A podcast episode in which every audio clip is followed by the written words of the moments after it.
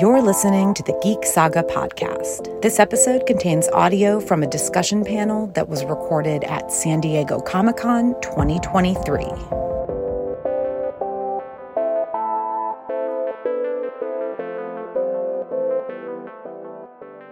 All right, so we're good to start. Thanks for coming, everybody. Everyone having a good Comic Con? Cool. What we're going to do is just do a little intro. We'll, introduce each panelist up here, and then we'll kind of get the outline what we're covering today for the podcasting panel. So first, my name is Amin. I'm a podcaster from podcast Ice and Fire. I also do Vassals and Kingsbury. So we, we started doing Ice and Fire, of Thrones stuff. Now we do anime, manga, kind of convention stuff. So we'll start with Tara.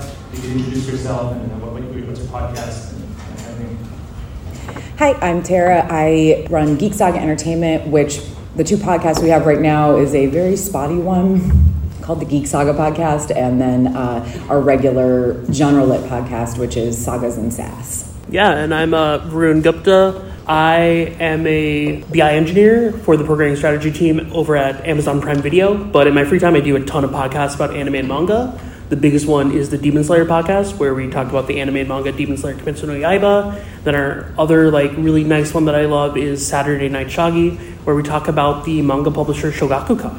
I'm Jonathan Egan. I'm a principal in with Sagas and Sass with Terra. I've also participated in Vassals of the King's Grave, which is a spin-off of a podcast of Ice and Fire that started from the uh, original forums community, which is now on Discord. And we basically, as a group, try to determine what sort of genre or media we want to cover, and a subset of us all uh, set up a podcast to do it, or times to do it. Well, this is really going to be an interactive uh, panel, so uh, if you see a particular topic and you have a question related to it, feel free to come up to the mic here and ask your question. You don't have to wait till the end. You can ask a question during the course of the panel. So to get us started, let's uh, just go into choosing a podcast topic and see how, how did you get into your, the podcast you did. For us, the podcast of Ice and Fire, we started in 2008 because we were waiting for George R. R. Martin to write the next book, which was still doing the book. He got ahead book or two by then. So we wanted to do something to fill the time. So we started doing, podcasting was getting bigger out then, so we did an Ice Fire podcast. We started with that and then kind of spin off and started doing other mediums like anime and manga. So how did everybody else get into podcasting and how did you choose your topic? So I originally got into podcasting through Amin's, a podcast of Ice and Fire. Listening to it, I used to cook my dinners to his podcasts. Uh, then eventually I met him at a convention, and he invited me onto the podcast of Ice and Fire, which then evolved into Vassal of the Kingsgrave, and then I met Tara, and she wanted me basically to start a new literary podcast, and I jumped at the opportunity because I needed to read more. So while I did not initiate any of them, I was lucky enough to find this community and build a, a series of friendships through this community. For me, I was kind of roped into podcasting through my older sibling. Um, and they do a podcast called Manga Mavericks where they talk about the manga industry. Um, so I started guest hosting on that. And then I was like, oh, I really like this. I'm going to try doing it by myself with just some friends that I had.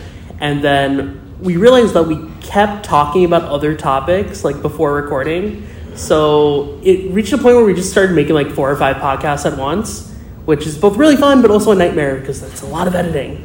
Yo, God, I feel you. Trust me. I only have two, so I don't know how you do that many. My first podcast, the Geek Saga podcast, um, the spotty one in terms of recording, that one came about because I had been speaking on a ton of panels um, at conventions for years and I always recorded them, and I didn't really quite know what the point of recording them was if I wasn't going to share those recordings. So I started by going back to, I want to say I started it in early 2017. It might, no, it was early 2018. So I went back to just the previous year's panels that I'd been on, the ones that were still timely and appropriate anyway, and took those recordings and did some minor editing, very minor editing. And so that's how it started, but it's kind of evolved into a podcast that does its own series of things at a time. So last year we did um, Hot D Takes, which was about House of the Dragon, where we took like 10 hot takes from each episode and like summarized the episode and stuff. And then currently, uh, other than putting up random recordings from conventions. Uh, we're doing a series called 90s and Naughties Cringe Factor, where we rewatch uh, like teen rom coms from the 90s and early 2000s and talk about how terrible they really are.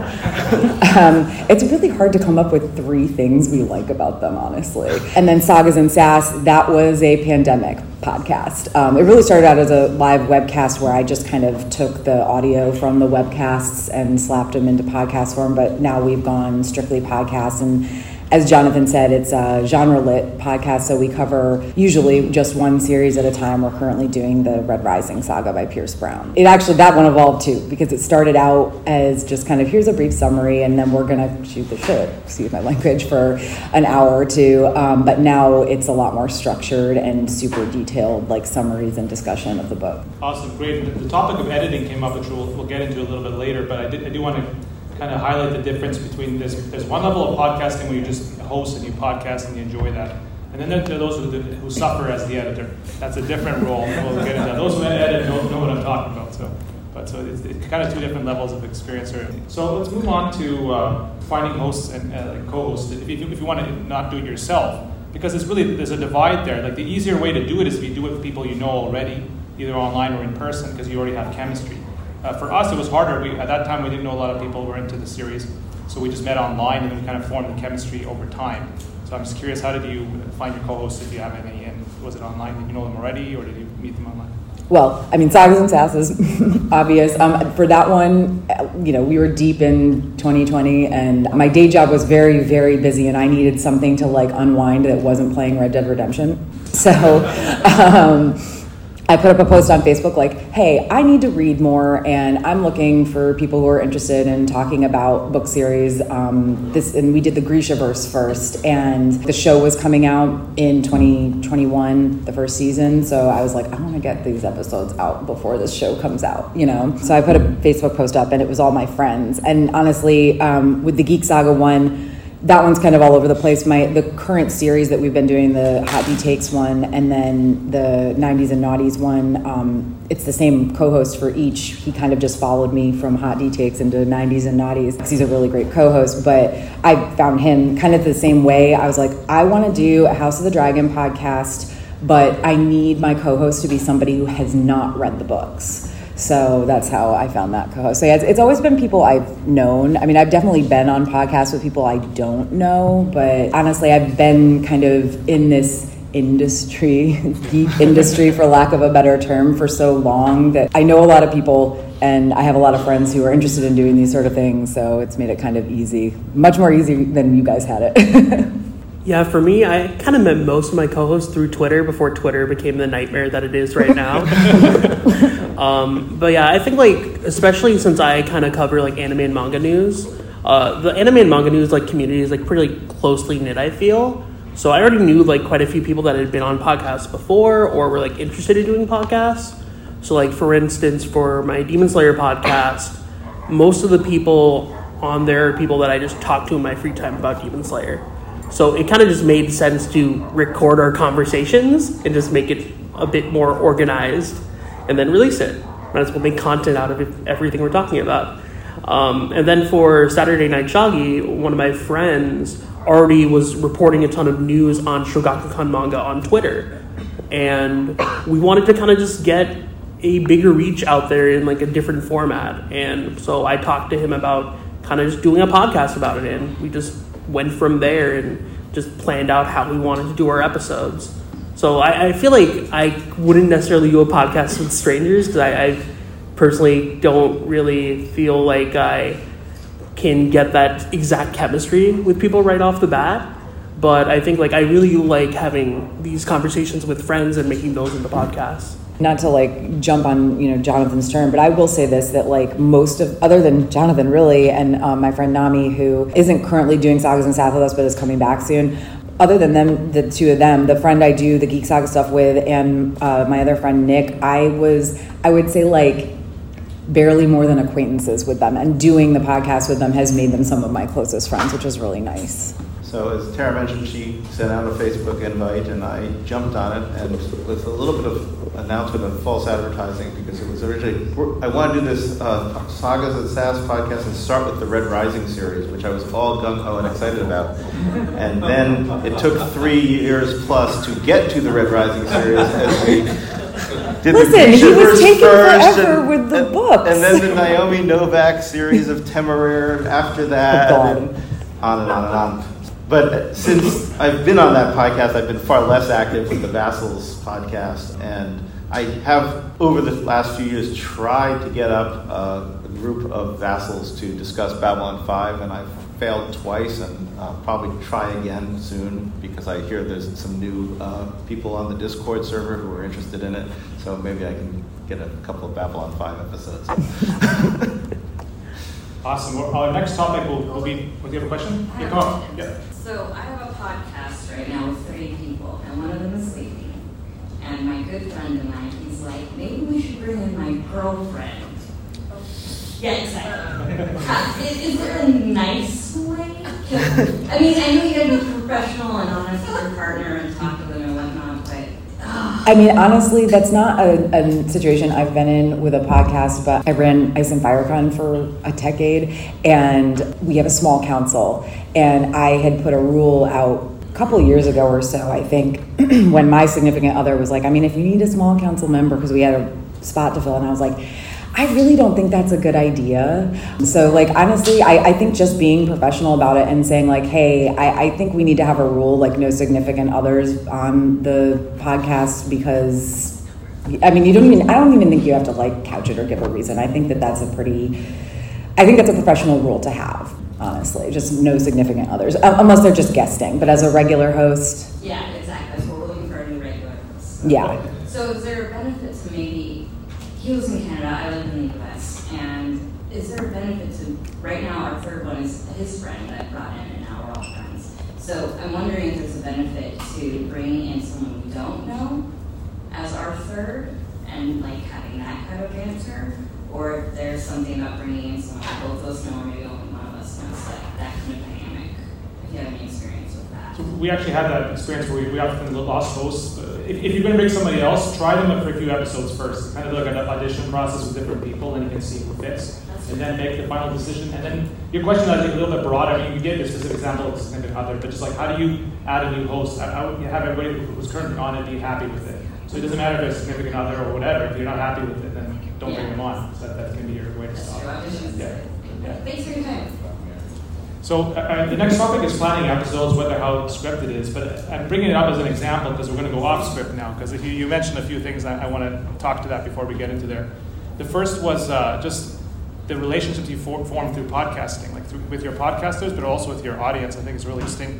And a, lo- a lot of times, it's people like, like John. You said even your wife was listening while, while you were cooking and getting to know me. Well, I didn't know them until I met them here. So it's kind of this interesting one-way relationship where your listeners get to know you and know your voice, and then suddenly they meet you and you get to learn meet them then. So have you experienced that?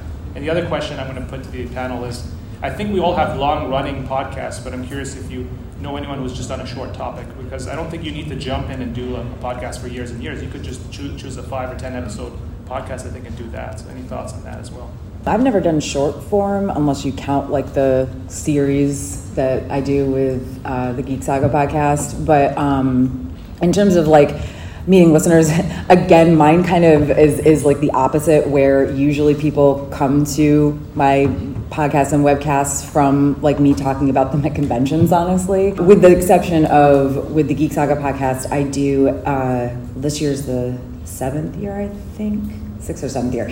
Um, every year for over five years, we've been doing a what, what I call um, Drinkin' Con, which is a pre-Dragon Con webcast. It's actually a live webcast. I do turn it into a podcast, which is another messy editing story. But um, I, so I've, I've been doing that for years, and I have people come up to me at Dragon Con and be like, "Oh my gosh, I watched your Drinkin' Con podcast or webcast. That is so funny." So like that's literally the only experience I've had, and it's a very like specific once a year niche. So For me, I feel it's kind of weird because like we've had like uh, interactions with people that are listening to our podcast that are actually much closer to us than we expected.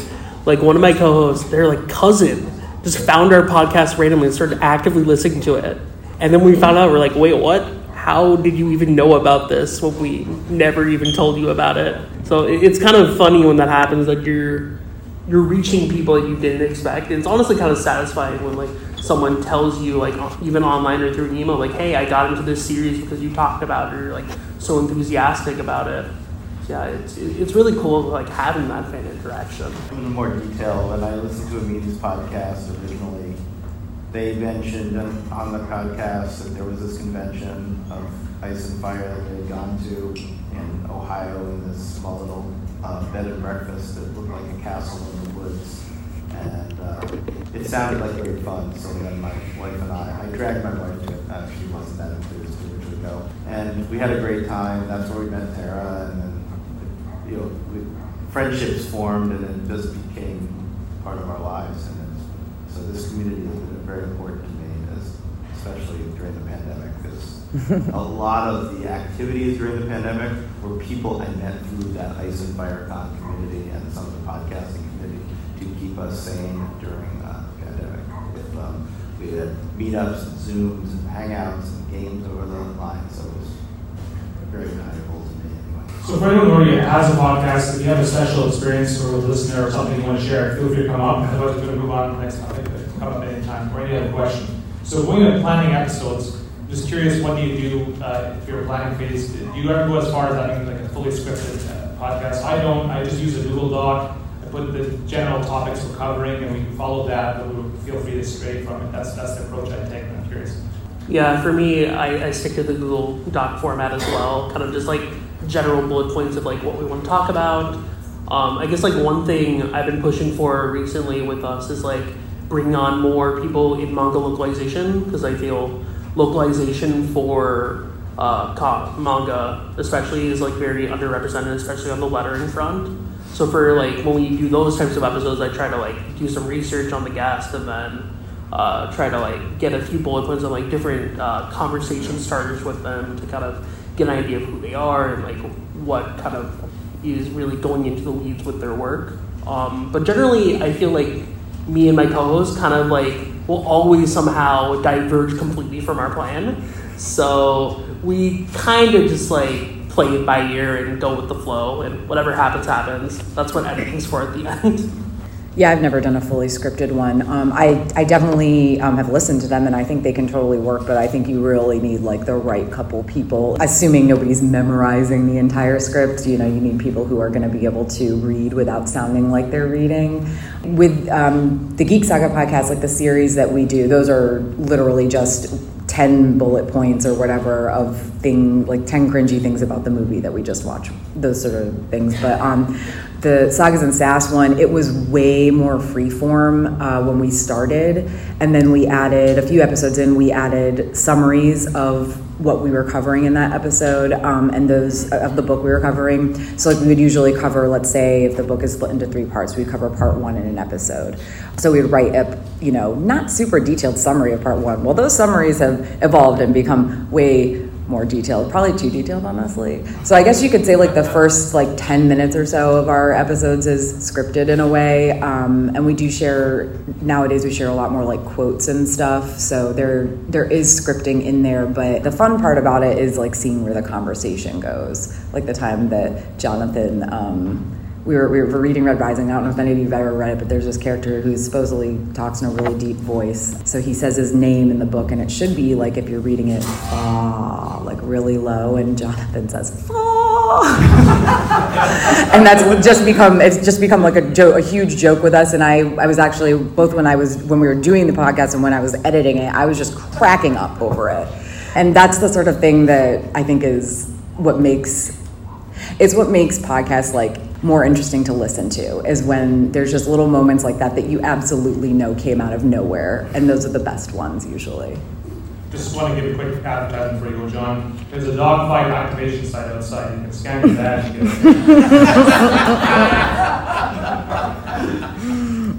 well, I mean, that, that was totally spontaneous at the time.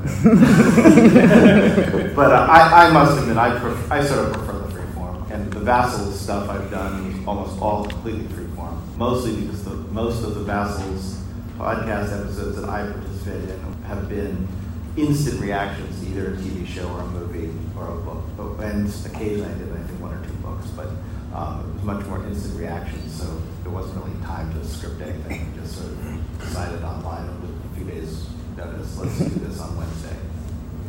Yeah, I mean, people are different. I, I like to have the writing out the notes there. Some people just like to look over it and not do anything because they have an idea what's coming up. It also helps if you're having a guest on and then they're you know feeling nervous. You can set the notes down. This is what I'm roughly talking about. This is what I'm going to ask about, so you get an idea what's coming. So I had a question about kind of free form content. How do you handle knowing, having a good sense of like when to wrap up? Like when people have kind of made their points? I guess it depends on if you're live or not, right? If you're just recording um, and you're they're your friends and you're not worried about kind of hurting their feelings or whatever, um, you can literally just say, "Okay, okay, guys, we got to wrap this up now." If you are live, it makes it a little bit harder, honestly, and that's part of the reason why I so rarely do live webcasts anymore. But it, generally, it's it's it's kind of like, okay, we're we're time, guys, time. Yeah, the, the live versus recorded is important. Also, if if you know they have limited, they have to go in an hour or something, they have limited time. If you know they have unlimited time, a couple hours, then you can give it more uh, leeway. Uh, but if you know you have limited time, then yeah, it becomes an experience. But if you, you think you caught, but you, you have to, if they're going on off thread, if it's a really good off thread, that might be better than what you planned to cover. Mhm. So you have to make a judgment on the fly. And that just comes from experience and and doing it over time. Yeah, and I think it's important that even if you don't officially have a moderator, you sort of, as a group, we sort of know Tara is our moderator on Sagas and Sounds, or if I'm on Amin's podcast, it- the me tends to be the moderator, and we just go with their flow. If they're ready to wrap it up, we wrap it up. Awesome, thank you. Good question, thanks. All right, let's talk about recording equipment a bit, and I just want to, the bare minimum you can do to get in here is get, get a headset. Like, it doesn't have to be the most advanced thing, but get, get a headset to prevent echo, because one person's audio quality is bad, it ruins the experience. I know from my home podcast, people That's my initial comment, but I'm just curious, like, what kind of equipment do people use? I'm gonna be embarrassing because I have this weird computer that whenever I try to plug in a headset, we get a, we got a hiss constantly.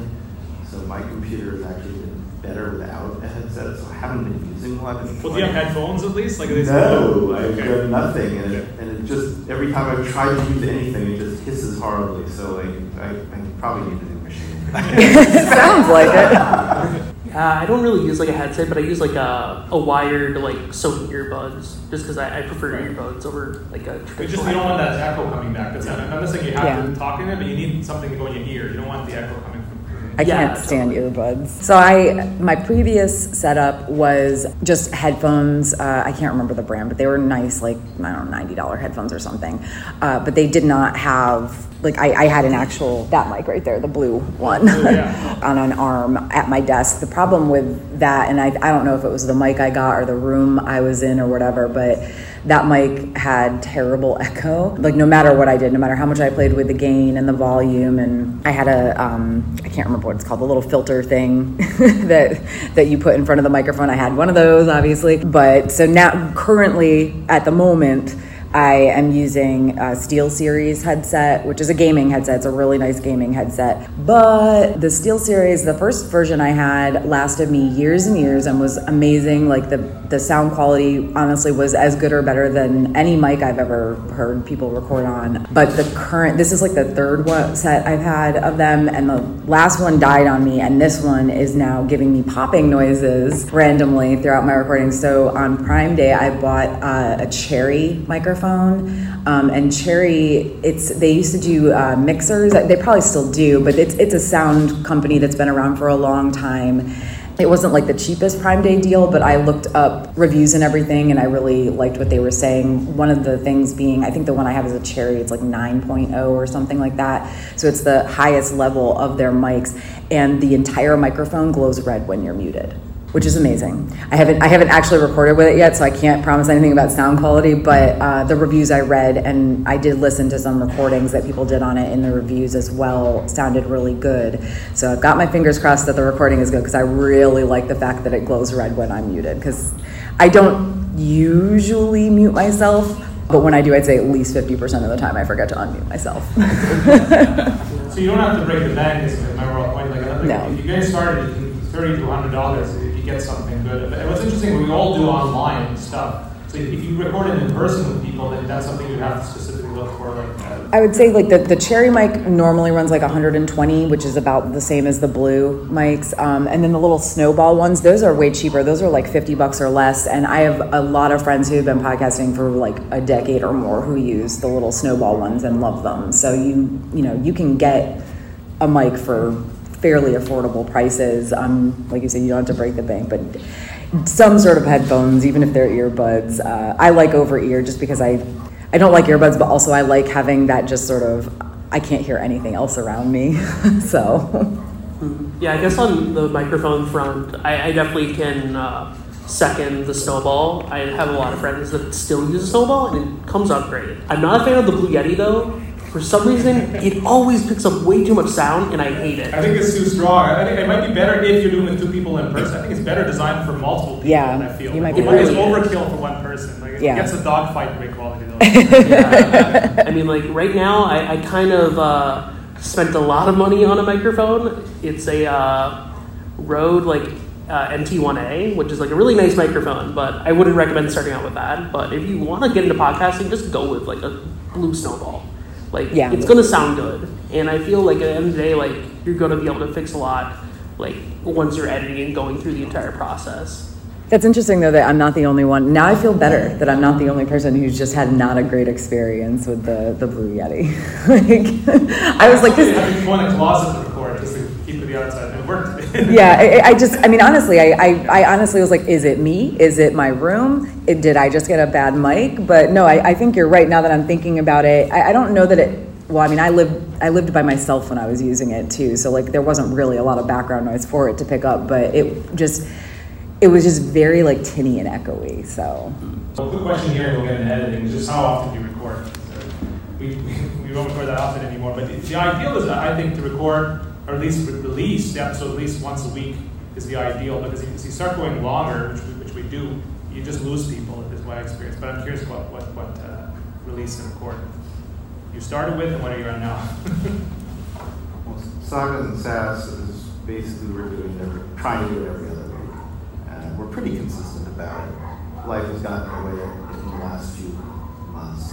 but for the most part, we've been pretty consistent with every other week. Yeah, when we were doing the live webcasts every other week was about all we could handle. Again, that's like a that's a different thing. So once we switched to just doing podcast recordings, we still record every other week, but we record two episodes at a time at least. So we're still putting out content, um, or we are putting out content every about every week.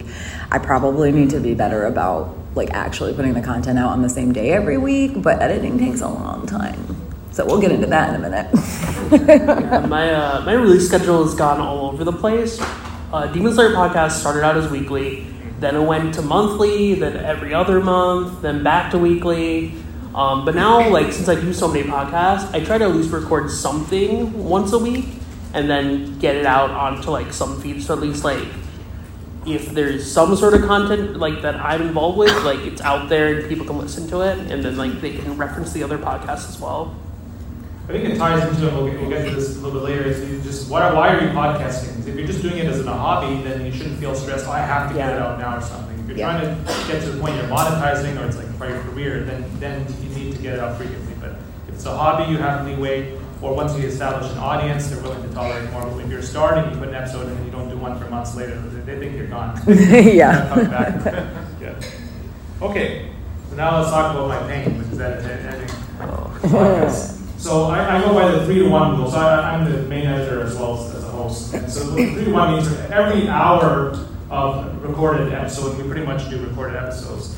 Um, it takes me three hours to edit, and, and that's a minimum, I think. Oh, that's a minimum, yeah. That's all- But that's a, if it's video, it's even worse. I never edited the videos, honestly, but yeah, the sound for sure. I would say it's, for me, it's probably more than more than three hours per And hour. so- it's, it's, I will use a cooking analogy as well. Like you go and you enjoy a really good meal, that's great. You, that's just the, the who- who records or, or somebody listens. But the chef who's working there toiling is the editor in the back and putting it all together. So, but you need them. Like you, you could do. I mean, if you do a live podcast, there's no chance for editing, or you could do a, a podcast with minimal editing. But everybody needs some editing. Everybody has ums and gaps and stuff such like that. It actually helps. And you also, if you have a good editor, it helps the quality of your podcast because one of the things I noticed is like when you're recording with people and people kind of everybody self-censors a little bit, a little bit. They don't say everything comes to their mind because sometimes it's good, sometimes it's horrible. So you self-censor, and so you only get let's say 80% of what the, the person can get to their 100%. But if you know you have a good editor, then they give you 110% and the editor cuts back to 100%. So if you have a good relationship and you know the editor is going to edit, and I always tell the guests we're going to edit, we're not going to put it out raw episode, then it can make the really good podcast increase quality. So if you have any comments on editing, I don't know if any of you editing or thoughts on that. I hate it so much. Honestly, the problem, my personal problem is I am extremely type A. I think that if I was going to turn editing over to somebody, I would probably have to write like a 30 page document on all the things that I edit out or fix, etc. When we first started, especially with Sagas and Assassin, I mentioned earlier with uh, the Geek Saga podcast when I was just sharing convention panel recordings, I did no editing and I do not ever listen to those episodes, honestly. the current ones, like you know, like Amin said, the three to one rule, I think it's probably more than that for me, just because I am very, very picky about all the things I want to remove and like not everybody's mic that's the other thing too not everybody's mic quality is the same like until you get to the point where you're maybe earning money or have a wealthy backer or you yourself are independently wealthy and can buy everybody that you're hosting with the same microphone et cetera et cetera and there's there would still even be slight differences depending on environment but unless you're all recording with the same exact equipment in soundproof rooms you're probably going to need to play with sound levels and stuff too in post which my editing journey was i don't do any to okay i'm going to crop out long rants that don't need to be there and ums lots of ums likes you knows i mean i mean is my latest thing. I never used to cut those out and now i'm like get rid of it so then mo- again most recently i started playing with the How do you cut out dog barks? I know, right? Maybe the dogs also hate it. they, yeah, they're, they're really yelling about it out there. So I, I started playing with the, the effects and stuff in Audacity, and I'm actually playing with volume levels. And we don't really have any echo issues, but just generally trying to make it so that everybody sounds. Because I also have a problem where I trail off, and my voice can get pretty low, as I'm sure you can tell right now. So I will be reading a quote or something, and the end of it will be like. So playing with like making that louder so you can actually understand what I'm saying without having to turn your volume up to 100, you know, that sort of thing. Um, but yeah, that's again why my editing takes way too long. Yeah, I feel editing is always the biggest pain point for any podcast. Uh, initially, when I started the Demon Slayer podcast, we had an editor, but then he got busy with life and it all got thrown onto me. So I kind of like just went with it and just kept doing it. And I feel like now I have it down to a formula where, like, yeah, usually it takes me like three hours for like one hour of audio, but sometimes if the audio is like really good and there's no issues, I can maybe get down to two hours of editing. But it's it's kind of tough. Initially, I was starting out with Audacity too. Recently, I switched to a different software called uh, PreSonus Studio One, which uh, helped me like remove a lot of like background noise and like um, uh, kind of like isolate out like different like parts of the audio so I can just like mix and like arrange it. So that's helped a little bit, but it's one of those things where I feel like it's kind of helpful to be the editor when you're a podcaster because then you kind of when you're podcasting you start to notice like the little ticks that you have or like things that you're doing that you could just like remove when you're talking or like you keep in mind so that when you get to editing you can maybe not have to worry about it. Well, that- that's an excellent point. I actually think everyone, even if you have a main editor, it is worth yourself as a podcaster to do edit a couple episodes just to get that experience. It will improve your podcasting. You listen to yourself and with a critical eye. People dread silence. So when, you, you're, when you're talking in person with people, it's a little bit more. You might actually be silent because you can see them, but if you're online, you feel like you have to fill the gap. But actually, if you have nothing to say, if you're, thinking about it, just be silent. It sounds weird when you're recording it, but be silent while you think, and the editor can just take that all out in one second. But if you keep saying, I'm, uh, I'm just trying to fill the silence, it's actually harder to remove. it. You gotta Yeah. get used to that, being silent, okay, ready for the next topic thing. Um, and you can actually edit a lot, a lot in Audacity as well. Like you can do a lot of the stuff in Audacity. Some people use more sophisticated software where if, you want to invest in that, it actually converts to a text format, and then you can kind of like cut out the ons and things they show up on really quickly. But it is available if you're willing to pay that, so that's cool to know. Yeah, I feel like for most use cases, Audacity is perfectly fine. Yeah. I'd say like you really only need to invest in other software if you specifically know what that software will give you that like you need for your podcast or will make like what you do easier. But yeah, most people just use Audacity. It's free. Good. So we'll move on to distributing your podcast. And uh, where, you, I mean, iTunes has always been the classic one we put in, and we put on Google um, Podcasts as well. Anyone else put anywhere else, or YouTube, for example? I host all of mine on my own websites. I know a lot of people will pick like a specific podcast service like Podbean or whatever. And I know Spotify um, not that long ago added like a thing where you can host directly through them and whatever. But I like doing it through my own website um, because then I always have a backup, honestly. But also, when you are doing it through your own website and you just push it out through an RSS feed, it goes to every podcasting service that will pick it up. So you can find the Geek Saga and Sagas and Sass podcasts on every platform. Honestly, there are platforms and, and, apps, like podcasting apps and stuff that I've never even heard of, where if I Google one of my shows, I'll be like, what the heck is this? I've never even heard of this. But there's my show on it because I, you know, pushed it out through the RSS feed. So I think all my podcasts are hosted through Spotify except for one that I don't do the editing for. Um, and yeah, I feel like for me, at least my personal experience with it has been pretty easy because like I think at least Spotify for podcasters lets you do like similar thing where the RSS feed is not automatically sent to the platform. Like say, I think Apple Podcasts usually have to manually do it. Yeah. But uh, like usually otherwise it'll just like do it for you. It's pretty convenient. I've dabbled with YouTube a little bit, but honestly, our podcasts have never done super well on there, so I kind of just gave up. but maybe it's somewhere to explore in the future. They've been pushing. They have YouTube podcasting now, and I keep getting emails about it and sound, like telling myself I should probably set these up on YouTube. But they have an actual system that you can just, because before we would just convert it to Yeah. have a still image of something and upload it. And it catches people that are there, that are different audiences. yeah, I haven't explored it yet, so I don't know what it, like how different it is from just uploading your audio as a video or whatever. I mean, I'm sure they're calling it YouTube podcasting, so it is actually just an audio thing. Um, but yeah, I haven't I haven't looked into it too much. I don't know if I would. And it since it just started, I would say maybe don't choose that as your main like host quite yet. For instance, like a dedicated section on your like YouTube channel, so that's kind of the nice thing that like all your podcasts will just be all there. But yeah, I think that, that's something I want to explore as well. Actually, I don't think we want to go to YouTube directly because sometimes you know, people are quickly eat, finishing dinner as we start podcasts. If we- Which we wouldn't be doing if we knew we were actually going to be live on video. you say that, and yet we've had that happen. All right, we've got about uh, 10 minutes left. If anyone has a burning question, they can come up. We have one main topic to cover. They'll come up have any questions.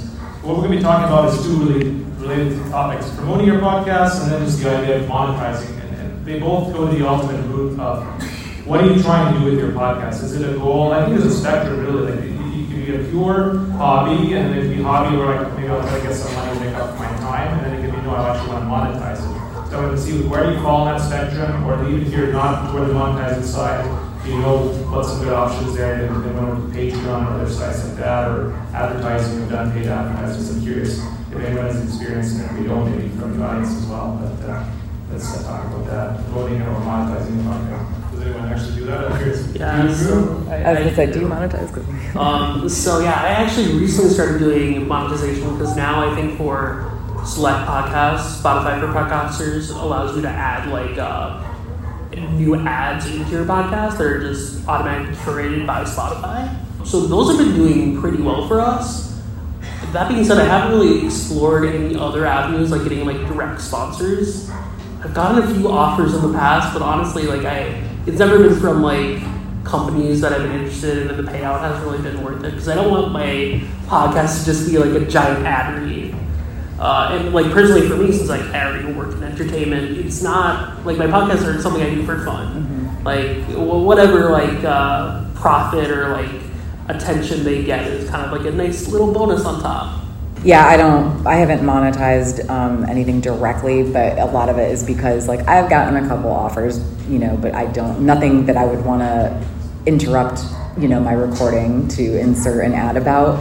Um, we do have a Patreon, so there's that, and that can be Ours isn't very big in terms of money per month, but it's enough to help pay for the hosting and stuff, which is nice. But you know, if you're going to use Patreon, you really have to research what you're going to offer based on what other podcasts or similar services offer, um, and make sure that you're giving people something that they're going to feel is worth paying for, which is a lot harder than you would think because weirdly enough for me it's really just people who want to support us and less like i don't very rarely do they actually listen to the early releases of the episodes or anything they wait until they're live on spotify or wherever so if you have like a good friend base that's willing to help support you that's awesome um, but if you don't you really need to put the work into curating a Patreon that's going to actually give people something that they want. And that's like honestly half a job in and of itself. And keeping up with it can be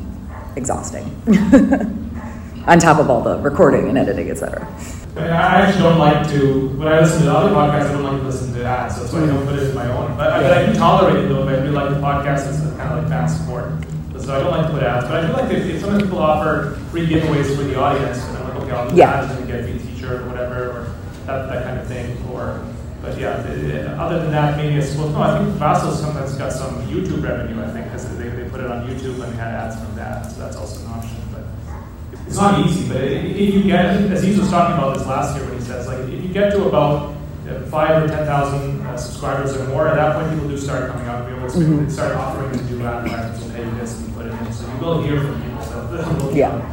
Yeah. I mean, I think Vassals gets about fifty to hundred dollars a month from various sources. Primarily, the money just put right back into the host, hosting, and there's any additional money. I mean, the community is so big, it's, you know, pay, pay two dollars each host would just make no sense. So it's mostly donated to charity. Okay, just want to do one more topic here is transferable skills into and out of podcasting. Uh, one initial point I want to make is when you listen to some of your earlier podcasts, it's actually kind of like a diary. It's interesting. Oh, I had that view about something five or ten years ago. it's another reason to do podcasting just to see how you change over time. But I think there's a lot of skills you can bring into podcasting and take out. If you already have public speaking skills, then great, you can bring it in. If you don't, you need to work on it. It's a good place to practice it on a topic you're passionate about, and then you can transfer that skill out to work on something you're not passionate about, and, and you use it there. So interesting if you have any other transferable skills or experiences where you brought in skills from work or vice versa, you, you develop something that may be useful outside of podcasting. My day job has nothing to do with any of this, so nothing from my nothing from day job has really transferred to this. But I would say the opposite. I would say that just being a moderator, particularly of convention panels, podcasts, whatever, um, not only gives you that public speaking experience, but it gives you like organizational skills and you know kind of that ability to think of something to say at the drop of a hat, and that's definitely helped me in presenting stuff for my day job, and also honestly, I think in getting my current day job, like eh, with interviews and everything. So that's a plus. I'm, I'm one of those people that puts my podcast on my like actual resume.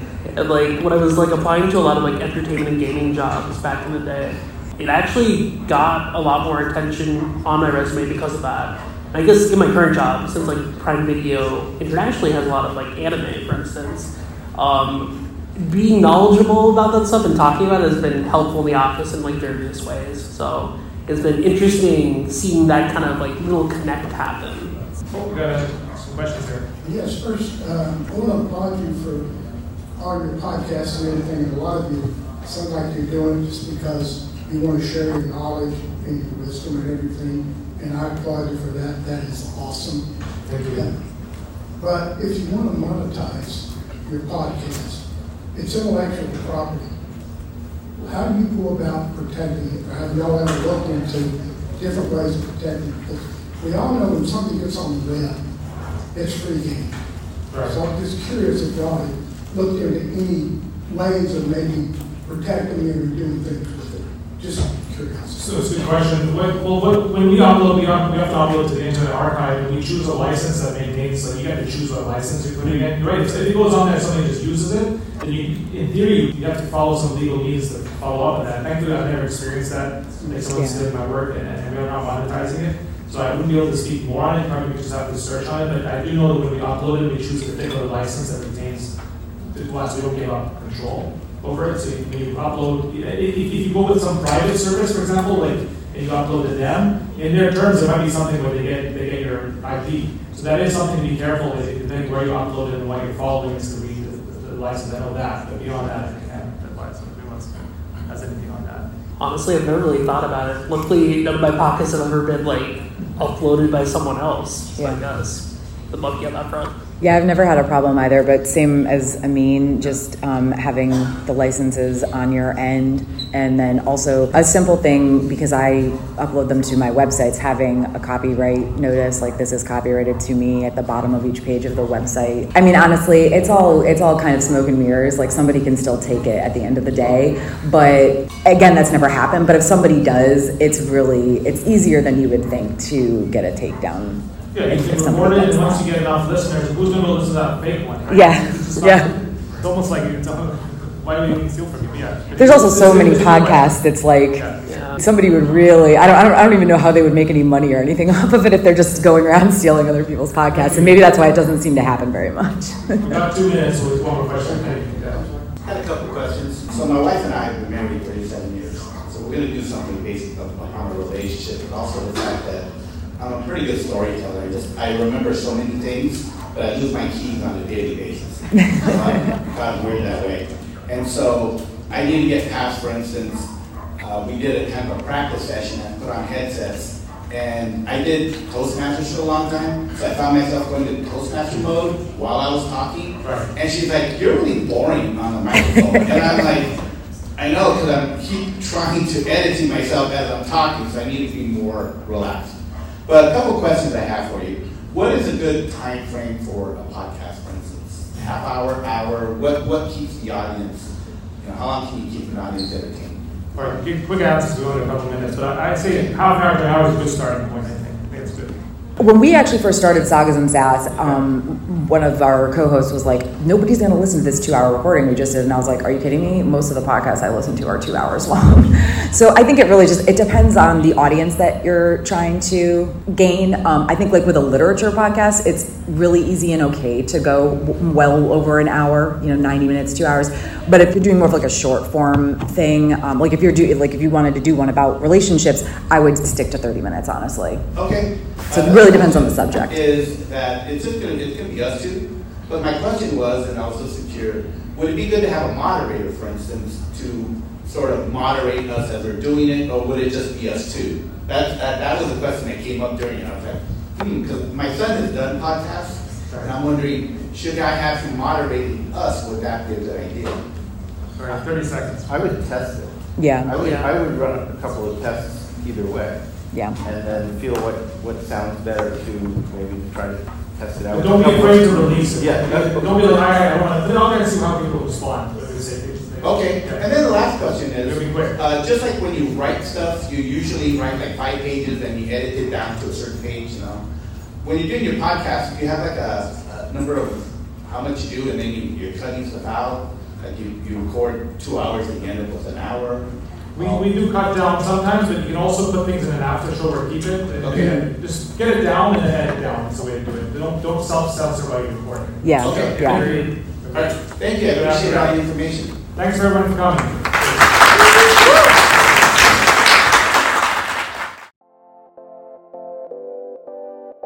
Thank you for listening to the Geek Saga podcast. If you like what you heard, please check out other Geek Saga entertainment endeavors, including the Sagas and Sass webcast and podcast and Ice and Fire Con.